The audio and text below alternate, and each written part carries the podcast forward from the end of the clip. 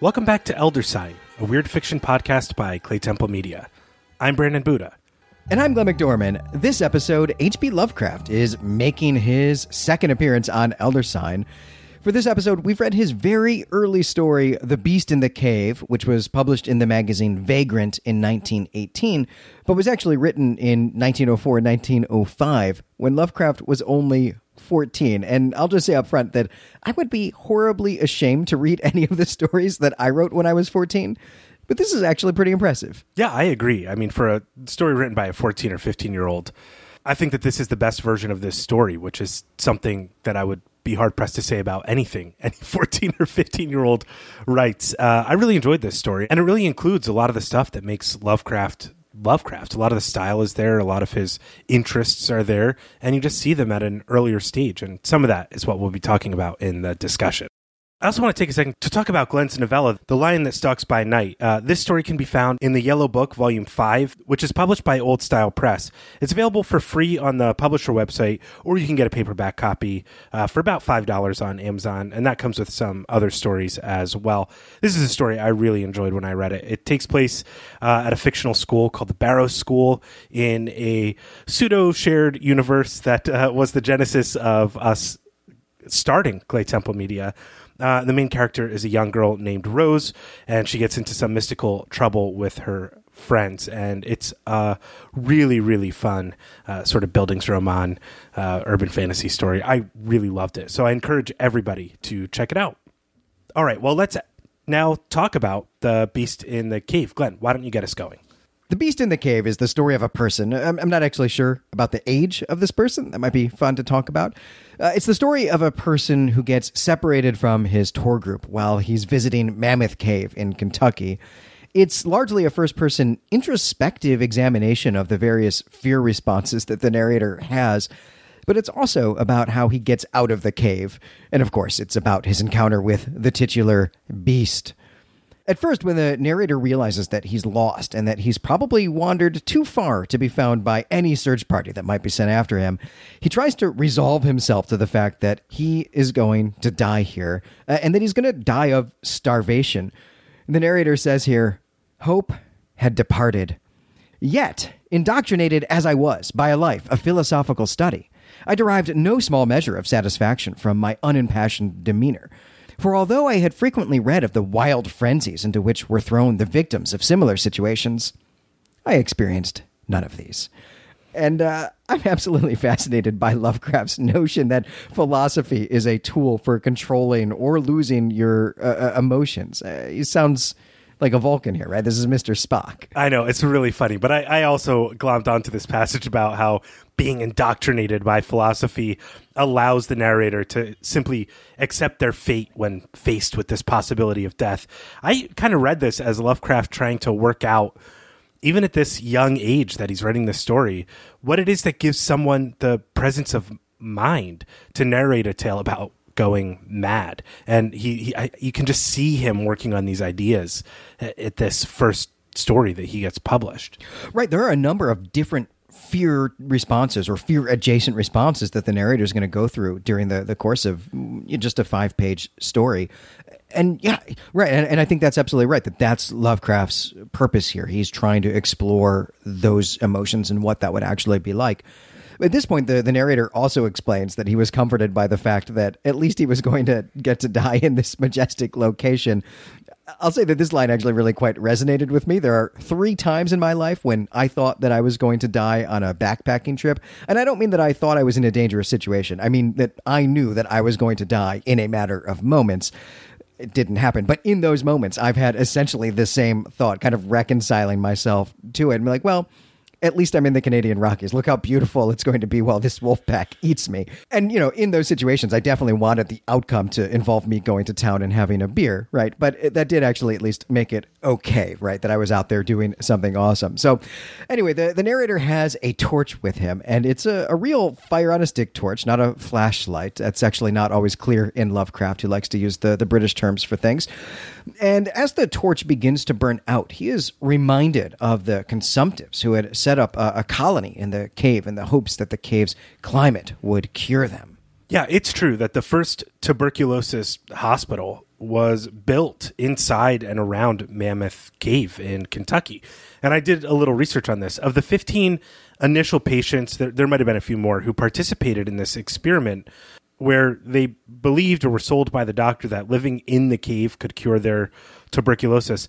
Five of them died. And it, it, it kind of turns out at the end of the day that living in a cave is, is not a medical it's not actually a medical cure for tuberculosis. It's really it's really fascinating. I mean, this place has a really, really cool history. And almost as soon as this uh, hospital was shut down, and it's kind of strange to call it a hospital, but it's it's kind of thought of as one now.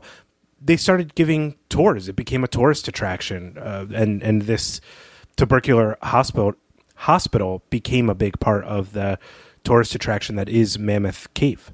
Right. I've actually lived not too far from Mammoth Cave for a, year of my life. So I have been to Mammoth Cave a few times and you can still see some of these huts. There's I think two of them left, right? If you go if you take the right tour, you get to get to see them and it's it's eerie. It's also very cool. And I can imagine a young Lovecraft seeing photographs of these in the Encyclopedia Britannica or whatever that he was uh, reading to do research for this story and being really inspired by this. Yeah, I mean, I'm pretty sure I know where he got the idea for this story from, but we'll get to that a little later. All right, I'm excited for that. Well, the, the narrator of the story has also seen these huts on his tour, and when he saw them, he'd, he'd wondered how living in a cave had affected these patients, and he, he realizes now that he's going to find out what happens if you get stuck in this cave. But he's not done yet. He, he really doesn't actually want to starve to death in the dark here, so he determines to do everything that he can to get out which doesn't really mean a whole lot. At this point, it just means calling for help really loud. So it's not clear to me that the narrator's study of philosophy has engendered a lot of competence, even if it's uh, engendered a lot of dispassion.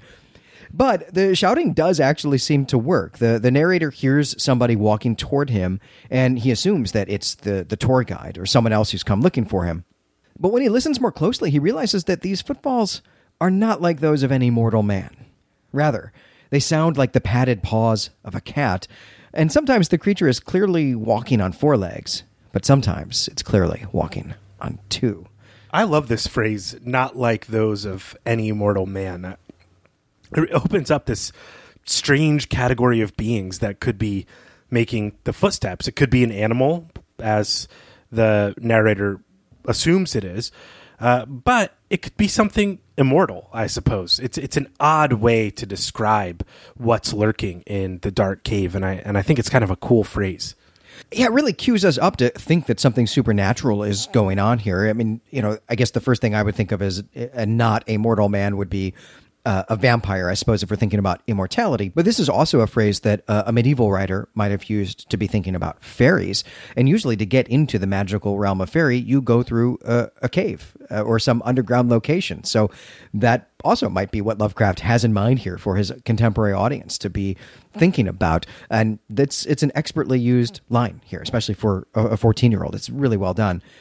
So, as you say, Brandon, he thinks this is an animal of some sort, probably a mountain lion. And he then also thinks that maybe this is a blessing, right? Because starving to death is a slow and really painful process. So, being consumed by an animal, though that's also going to hurt, at least it's going to be over quickly. Nevertheless, the narrator's instinct of self preservation stirs in his breast and he decides to put up a fight. And so he gathers some rocks around him that he can use to, to kill the beast if it attacks him. And as he's waiting, he, he wonders what type of creature this beast is. It seems to walk in a strange manner, for one, but it also sounds big, which must make finding food in this ecosystem really difficult. And, and certainly the narrator believes that this beast can't be a member of a species that's indigenous to the cave, but must be an animal that is trapped here, very much like the narrator himself is. And even though he's in real danger and is scared, the narrator laments that because his torch has gone out, he'll never actually be able to see the beast, to properly identify it, to see what it is, right? Uh, and, and especially to study what physiological effects living in a cave for a long time has had on it. You know, we see that though he is in the darkness and he's being hunted by an animal, the workings of the rational mind are still really prevailing. In the narrator's own telling of this story, he's left with his imagination, and all he can think about is how he or any creature might be able to survive in this cave system. But he also, as you pointed out, Glenn, thinks about what sort of hideous change that might bring about in every in any living creature who's forced to live this way. I also like that he's thinking about these things. He's imagining what it, what it, what it would take to survive, and you know, since he's thinking about survival, he's going to pick up fragments of rock to try to attack this animal or whatever is lurking in the dark. And this really demonstrates how bold the character is. And I think this narrator is a little overconfident in his rational capabilities. He thinks he can kind of think himself out of any situation, and that leads him to be overly bold when he shouldn't. I mean, he's so rational that he believes he can wander away from the tour group in one of the largest cave systems in the world because he can trust his own ability to mentally map out the turns that he takes and he can wander around in the dark if he has to. So I really wonder if this sort of tension here, this this overly developed rational capability, is a conscious choice on Lovecraft's part at 14 or 15, or if he's kind of thinking about something else entirely or what he's inhabiting with this character. And we're going to talk about some of that in the discussion. Yeah, it's really hard for me not to just read this as a story about Spock or, or some other Vulcan, but but especially Spock, really, because even just this cave scenario really calls to mind to me the the, the episode with the Horta, where Spock is in a cave with a strange creature uh, that seems to be harming other people, and he has to kind of figure out what it is and how to communicate with it. Uh, it's quite possible that is actually the genesis of that Star Trek episode, is that someone was reading this Lovecraft story. That's my new headcanon anyway. I want to believe that. Well, the, the narrator at this point is tucked in his hiding place, and he's armed with these rocks, and he listens as the beast approaches. And as it draws nearer, he realizes that it's not breathing very well, and it sounds like it must be really fatigued. So rather than wait for it at this point, the narrator throws a rock at the, the sound of the, the breathing, and his first rock misses, but his second hits the beast, which falls and stops making any noise other than this labored breathing. But the narrator has not killed it, he's only wounded it, and now his curiosity about the beast is gone. Instead, he's overcome by groundless, superstitious fear, and he decides to make a run for it, even though he can't actually see anything. And as he's running, he hears ahead of him another sound, and this time he knows for sure that it is the guide because he can also see some torchlight. And when the narrator meets the guide, he just collapses at his feet and gibbers his thanks and the, the story of what's happened to him. And we are, at this point, a, a far cry from the unimpassioned demeanor of this opening paragraph. But together now they, they go to see what the creature is. They've got a light now. And, and when they reach it, they give vent to a simultaneous ejaculation of wonderment, which uh, I think should probably be an Olympic event or something. Sounds amazing. It's a great turn of phrase.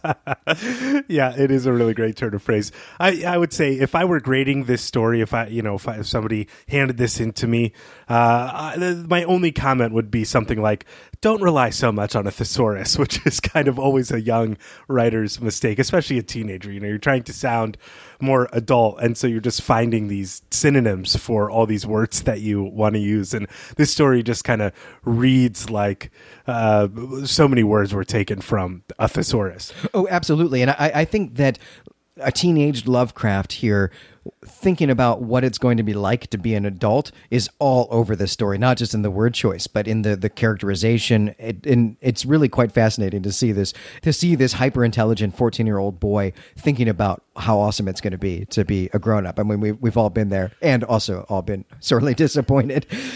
so the the narrator and the guide are shocked by what they see here. This is why there's this simultaneous ejaculation of wonderment, and the narrator tells us that of all the unnatural monsters either of us had in our lifetimes beheld, this was in surprising degree the strangest.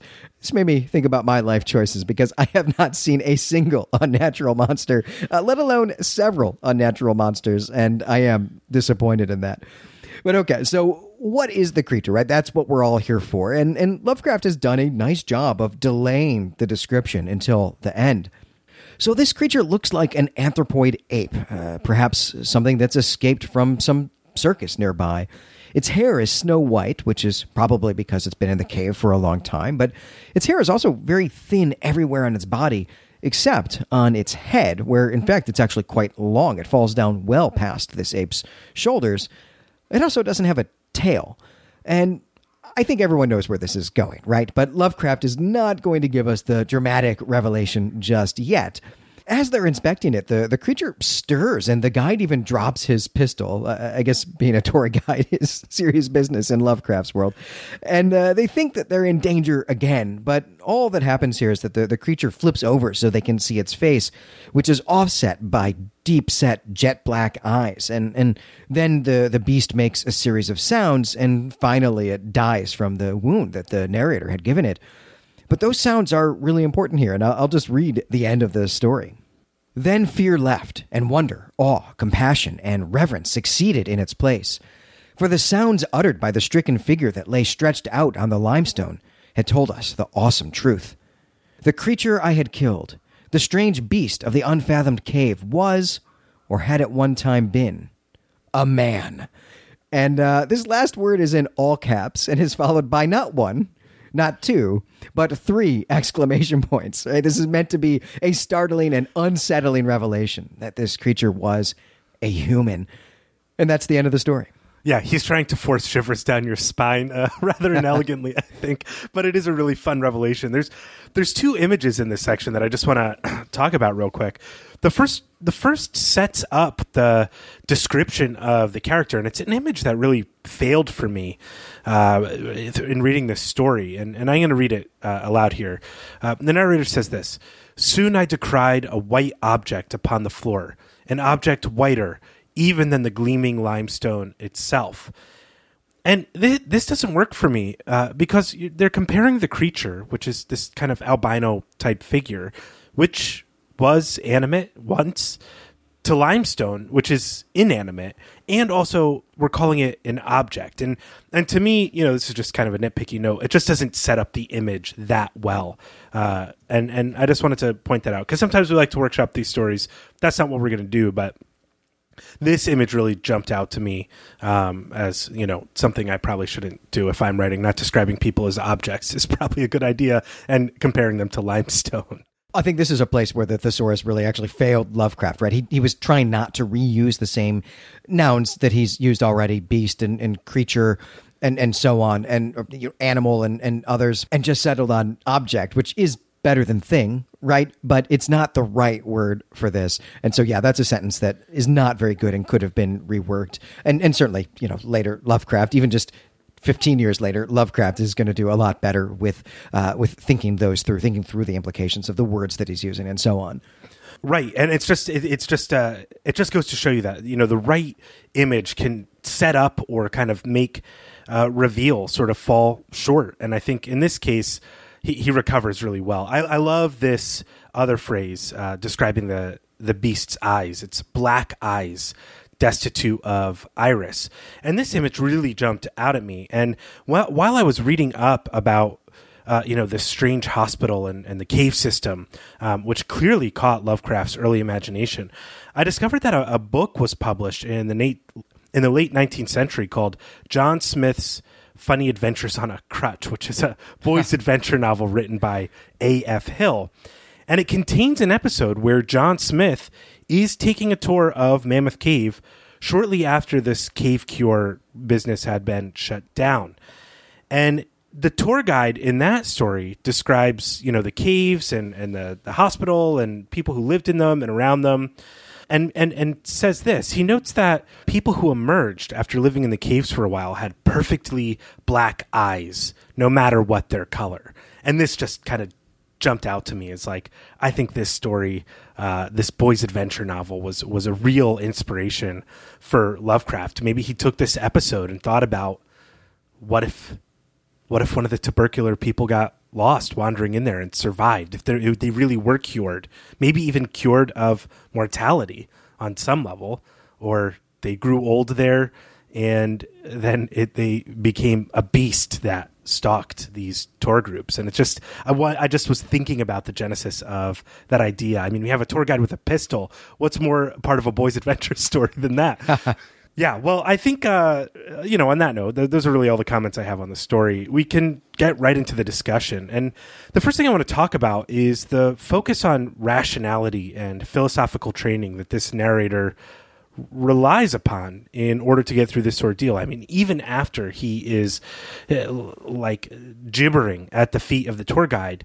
they still decide to go back and do more investigation to uncover what the beast was. So I'd really just like to hear your thoughts, Glenn, on how this struck you, on how this focus on rationality and philosophical training struck you in this story, given Lovecraft's real interest in fear and madness and the types of things that that uh, make his protagonists often unable to speak coherently about. Do you think you know that this clearly intelligent teenage Lovecraft is trying to imagine how adults think and process difficult situations? You know, in other words, how do you think mental states function mental states function in this story compared to some other of Lovecraft's works. There's actually quite a bit going on in this story along these lines. I think we might actually go back to the the statement of Randolph Carter as a kind of angle into that, where we have two characters instead of just the one. And the narrator of that story is actually not the hyper intellectual uh, person who has been a lifelong student of philosophy and other humanities disciplines, but is in fact uh, someone who, who hasn't done those things, is kind of a, a tag along character and is told repeatedly by the hyper intelligent character, the well educated character, that he's not good enough to, to really go with him on this adventure that because he's not educated enough that he would actually experience uh, an overwhelming fear if he were to go into the, the depths of the, the cemetery. And so he's just going to leave randolph carter behind and I think we can see some of that here in, in Lovecraft. I think it's possible to see Lovecraft at, at 14, 15, and trying to understand what the the world is. And I, I think that we can sympathize, maybe empathize even with an extremely nerdy, unathletic kid who is hoping that by studying books and by being really intelligent, that when he is an adult, that the playing field will be a little bit different, right? That he will have an edge on the people who uh, are perhaps shunning him socially in high school at, at this moment. Not to do too much, you know, crit fic here, psychoanalyzing, but I think that Lovecraft is equating study and intelligence, intelligence and education, we might say, with courage and moral fiber, moral toughness here, guts at the opening of that story when he does when he has that line. But then he flips that on its head when, in fact, the narrator is faced with the actual uh, and with an immediate danger and the real sounds of this creature and just loses it. Though it is possible that maybe what causes him to really lose it is his own violence. But that I'm not I'm not sure about and I guess this is all kind of maybe a wandering, rambling way to say that I, I, see Lovecraft maybe trying to do a couple of different things here. One, to be thinking about what it is to, to be an adult, what he should be doing now to be the best adult that he can be, but then also exploring what it's like, yeah, to, to lose your mind in uh, superstitious fear, as he describes the narrator's fear at the end here. Yeah, I agree. I think he's really clearly inspired by boys' adventure novels and is putting a horror spin on them? What would he do maybe as an adult in these circumstances? Or what if there really is terror lurking in the darkness? How would anybody respond to that? And is, is, is, is fear the thing that really maybe levels the playing field? And on that note, I kind of just want to ask again, like, what do you think the real fears are that Lovecraft is exploring in this story? I mean, are we meant to view this, this aged cave dwelling albino man as something less than human? Is there is there some fear associated with this creature, or is the fear simply something that the narrator brought into the cave with him that had to be exposed, uh, revealed to himself in this sort of crisis?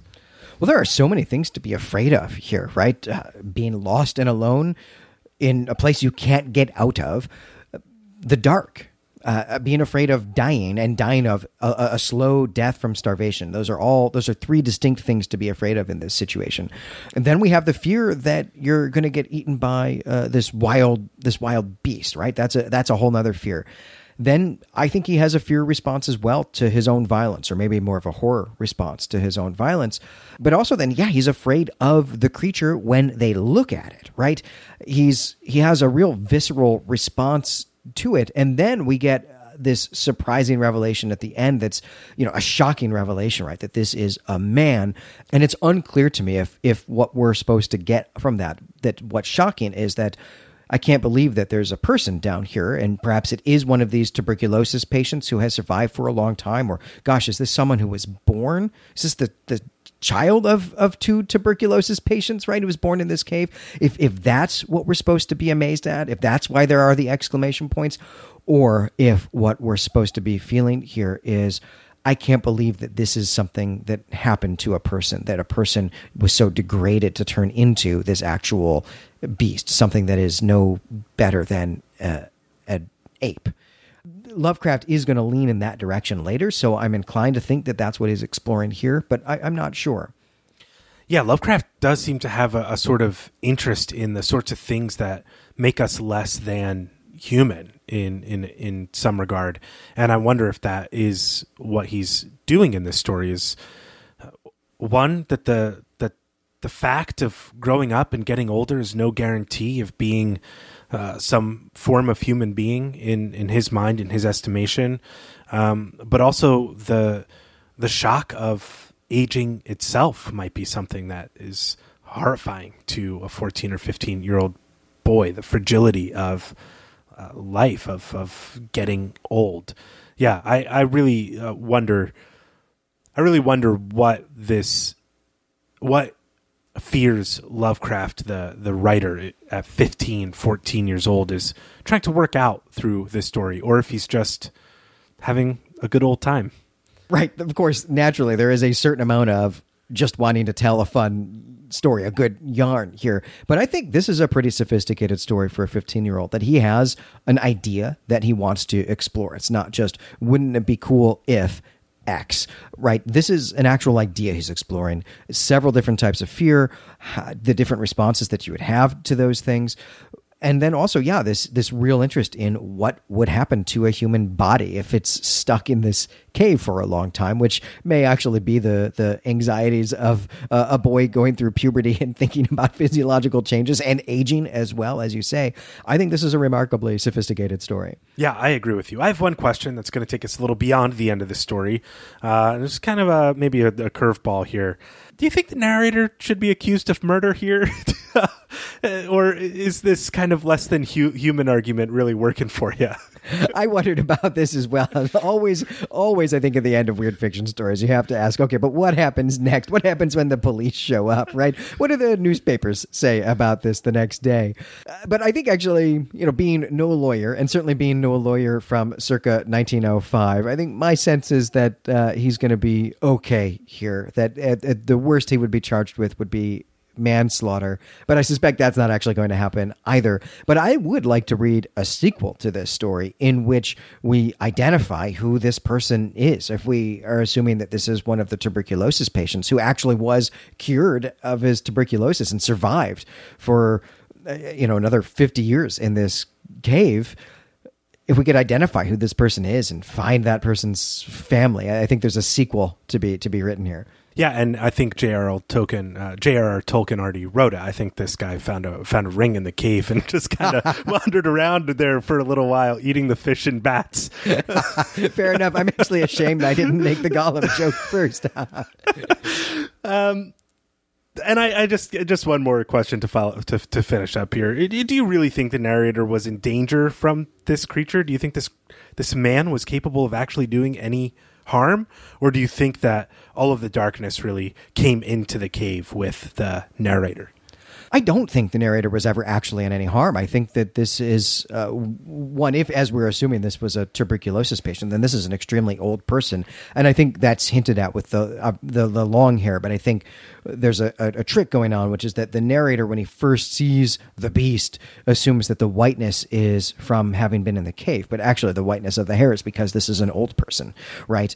And so I don't think that the narrator was ever actually in any danger, and I also don't think that the this person who was responding to the noise intended any danger or any violence to the narrator. I mean, this is probably the first human that this this person has encountered in 50 years or so. And he wants to get out of this cave too right? That's that's my assumption. So again there's another sequel to be written here that's about the response that this narrator has, knowing that he's accidentally uh, killed a, a, a, person who could have actually left with them and escaped and lived a, a, little while longer back in civilization. I think that would also be an interesting story. Sort of what's that guilt feel like? And I think it's pretty clear that I want people to take us up on some of these writing prompts. I, I always love when these stories uh, make us ask more questions about what happens next, or how how does this story look from the perspective of one of the other characters in the story.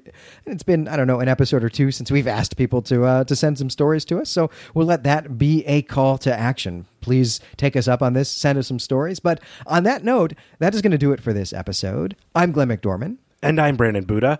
You can find us and our other creative projects at claytemplemedia.com. And I can't encourage you enough to check out Glenn's uh, novella, The Lion That Stalks by Night. It's really good. I loved it when I read it. So I really hope that that you'll take the time to track it down and check it out and read it and let us know what you think about it on our forum for Claytemple original fiction. Yeah, I would love to know how people respond to this story, even if it's negative. I'd love to hear what people have to say about the story. And and uh, you know, we've we've put Lovecraft and uh, Howard through the ringer a little bit on this show, so uh, I think I could take it in turn. And hey, while you're on the Claytemple forums, uh, stop by the the forum for Elder Sign and let us know what you thought of the the Beast in the Cave. Brandon posed a lot of really great questions here, and I would love to hear listeners' responses to those questions as as well. Next time, we'll be back with An Authentic Narrative of a Haunted House by Sheridan Le Fanu. But until then, we greet you and say farewell.